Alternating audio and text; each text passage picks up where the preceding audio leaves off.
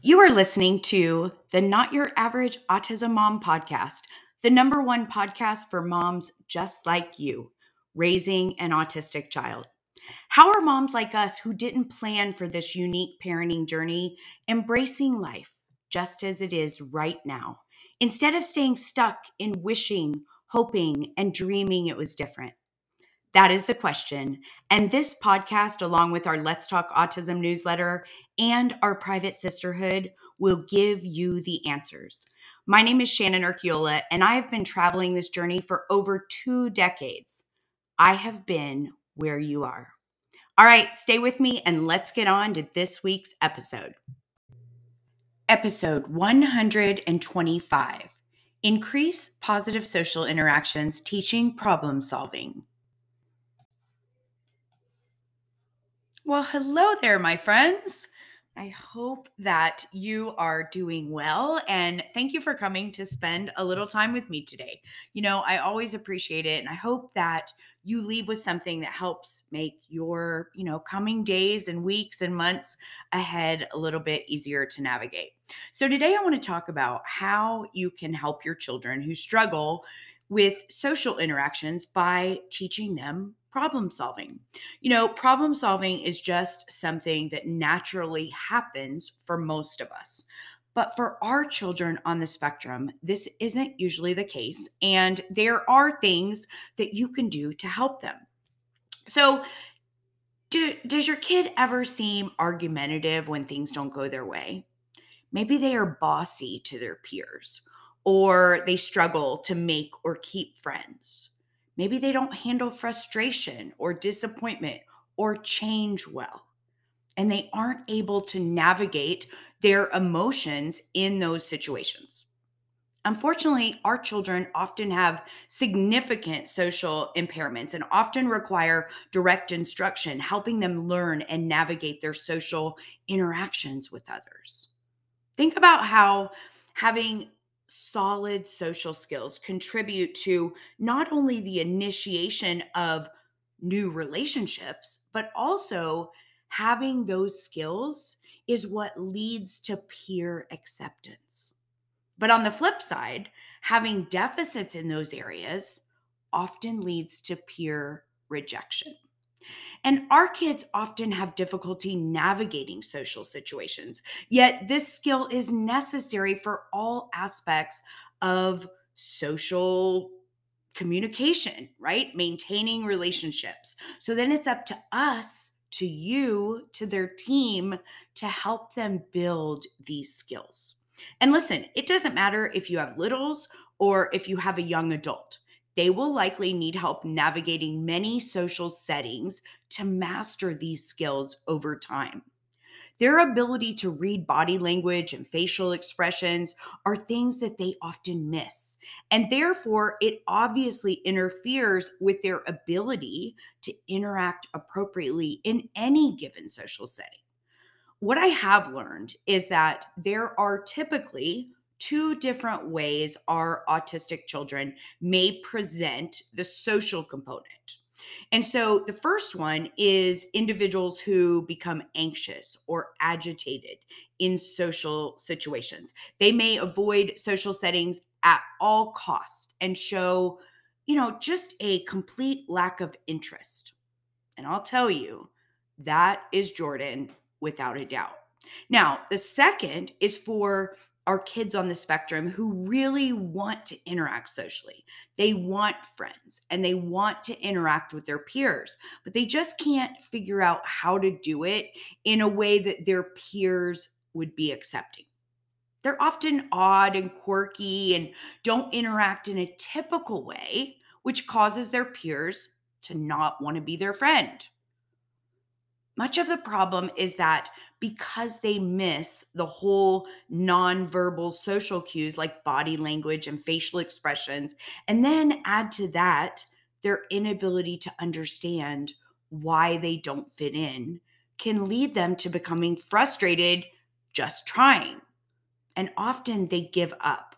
So, you know, I talked about theory of mind way back in the beginning, back episode 40 Um, and it's context, blindness, and autism. So if you missed that episode, I definitely want to recommend that you go back and listen to episode 40 because our kids are they often cannot grasp the concept that other people have their own thoughts and feelings that are different from theirs. So if you think about it, our kids struggle to interact socially because they cannot predict the behaviors of others. Because in order to do that, they would have to think about what the other person is thinking. And that's where the disconnect is. If someone is sad because of something that happened in their own life, your kiddo may not be able to understand that they are sad because them themselves they're not feeling sad. Another thing is that they may not get the connection of how their behavior can have an effect on other people because they often think that to uh, that other people think and feel the same way they do. It's interesting to me because while theory of mind, you know, sounds complex, the truth is, kids generally have mastered this by five years old. But unfortunately, not our children. The entire concept is so abstract and literally will generally take continuing to teach them over and over again until hopefully one day they begin to grasp the connection.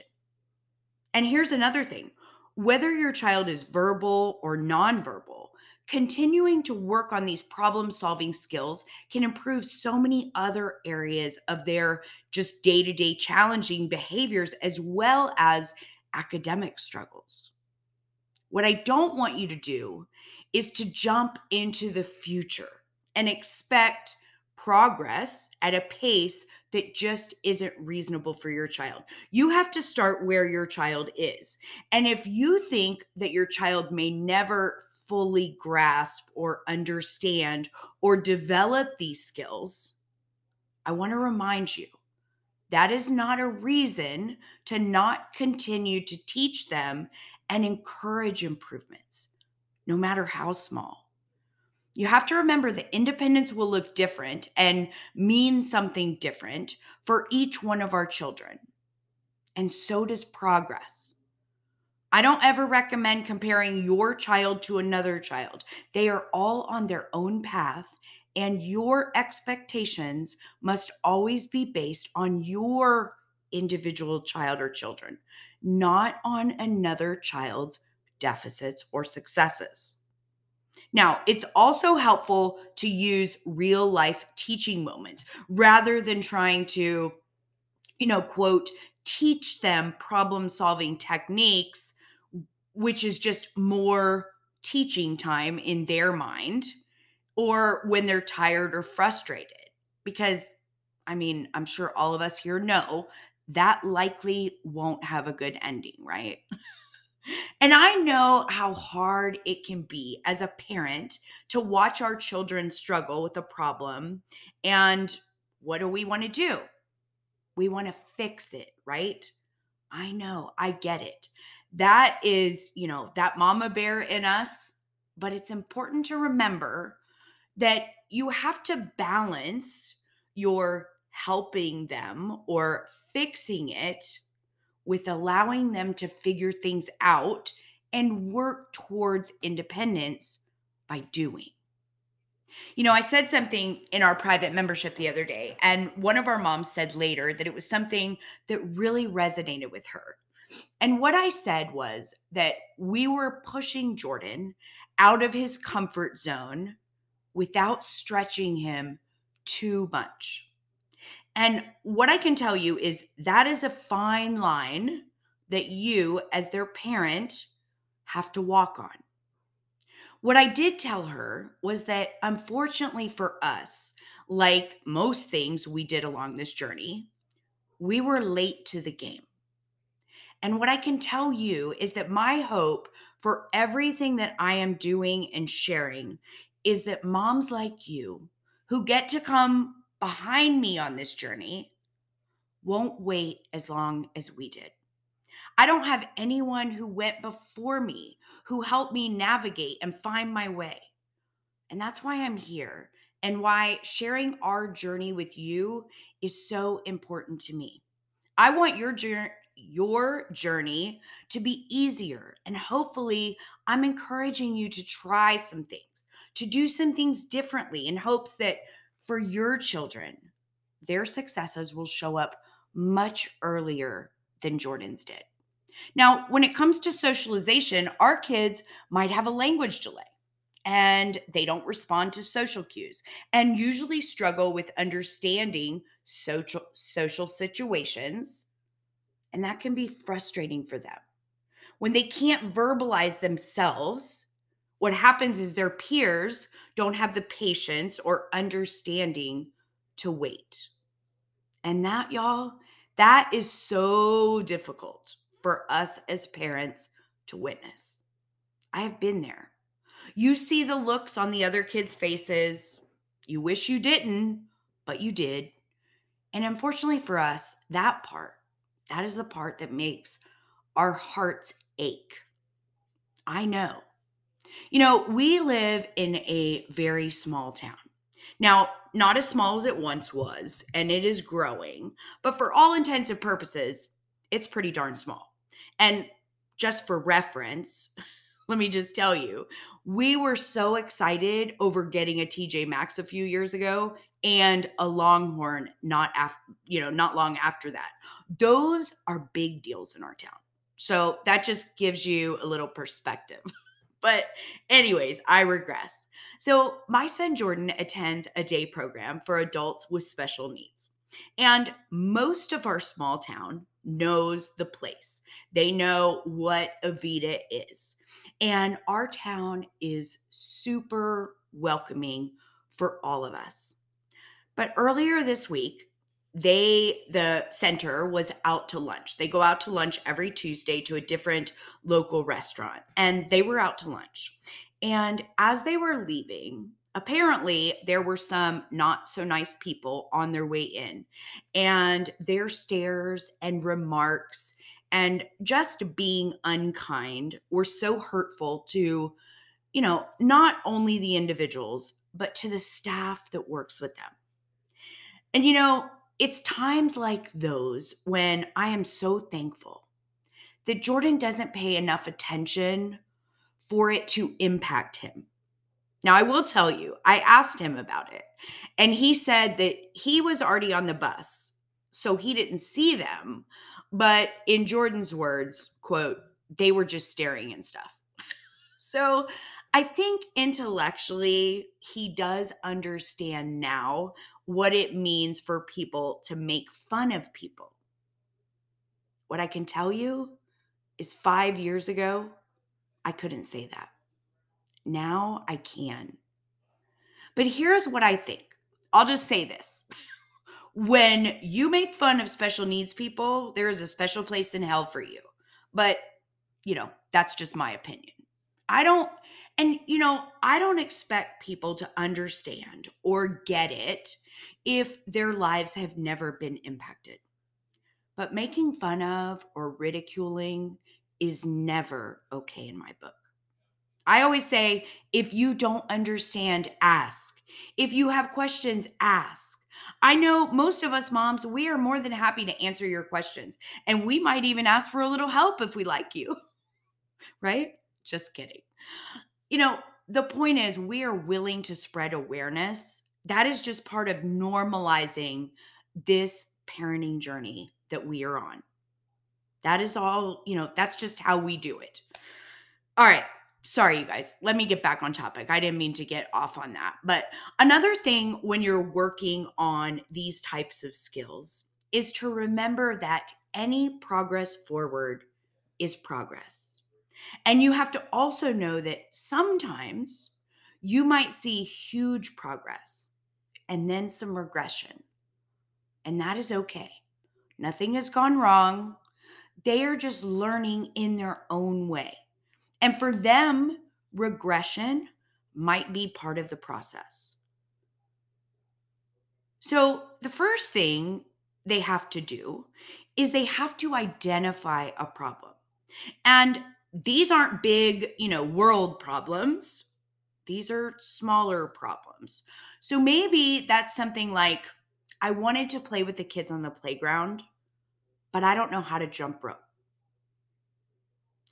Then, once they've identified the problem, you can brainstorm solutions with them. Ask them questions. For that situation, maybe you ask, Well, do you want to learn to jump rope? And if the answer is yes, then talk about ways that that could be possible and what that would look like. Or if the answer is no, then ask, well, what else could you do if you weren't going to jump rope? Could you play by yourself? Could you ask them to play something else that you do know how to do? You can practice with them initiating conversation, keeping a conversation going. Think, you know, saying things like, oh, that's so interesting. Tell me more about XYZ. And let me give you a real life example from our home. So, we are working very hard on Jordan coming out of his living room and saying hello when someone comes to our house. And that is not something that we have ever worked on or expected of him before, unfortunately. And let me tell you, we've been at it about two months now. We are consistent. We constantly remind him, and yet he still hasn't what I would call acquired that skill or habit. And yes, I know, I am sure that is because he just doesn't want to. But again, that's his social deficit. He avoids human contact and communication pretty much at all costs, unless there's something for him to gain. You guys have heard me say before, he is very self absorbed, but we practice. When we come home, if he doesn't come out in just a few minutes, we go in and we say, Hey, we're home. Remember, you should come out and say hello when someone comes home. Or if his sister comes here, I'll wait a few minutes and I know he's heard her because she's she might be a little louder than he is actually. We are the loud family without a doubt. Um but he knows that she's here but he stays in his living room with his door shut. So I and his door it's a glass door, so he can hear, trust me. And so I'll open the door and I'll say, "Hey man, your sister's here." "Oh, hey Madison." And I'm like, "No, you need to come out and say hello." And what I can tell you is, you know what? He probably does it 4 out of 10 times now. So we aren't making huge gains but progress is progress. Right? Yes, I am right. Progress is progress, no matter how big or small. Because that, my friends, big or small, are both subjective. And let me tell you, we also worked for months on him saying goodnight when he goes to bed and not just walking right from his living room to his bedroom without a word to anyone. And now after what seemed like a really long time. We don't have to remind him anymore. It's become a habit for him. And every night as he goes off to bed, he'll tell Dave goodnight. Now, not me, because I have long been in bed by that time. But I always tell him goodnight before I go to bed every night because I want to model what I want him to do. So you get it. You want them to have a problem and you ask questions that will generate more questions that will move towards solving the problem they have. And there are so many just basic day to day things where you could practice this and they wouldn't even realize that you're actually using that as a teaching moment. You want to do it across all settings and at different times during the day. The goal is for them to work toward independently figuring out their solution. But it will take lots and lots of time and practice. It definitely doesn't happen overnight, but it does happen. As your child moves through childhood into adolescence, their social demands and challenges will change along the way. And their social interaction should as well. Playdates and after school activities and social skills groups, those are all really important to their development and building that skill set. You hear me say all the time early intervention is so helpful, and that is no different with social skills. All right, my friend, I hope this episode has been helpful. And um, I just want to let you know that I appreciate you being here. If you're enjoying the podcast and it's helping you week after week, take a minute and write a review. We would really appreciate it. And that is how we reach more moms and grandmas and teachers and paras and dads just like you. So, thank you so much for being here. Until next week, you guys have uh, an incredible week ahead. And remember, above all, you, mama, are doing amazing at this mom thing. Hey, so if you're loving what you're learning on the podcast, I want to invite you to check out our Not Your Average Autism Mom community. That is where we dive deeper into all the topics we discuss on the podcast and where you get individual help and learn coaching tools that will make your life better every day. When you become not your average autism mom, you take on an identity with an incredible community of women across the globe, all raising autistic children who all show up to show the world they are not your average autism mom. It's my favorite place to be, so head on over to the website at www.notyouraverageautismmom.com to find out all the details. And if we're not open for new members right now, be sure to join the waitlist so that you'll be the first to know when we do open. We hope you do. We'd love to work with you inside.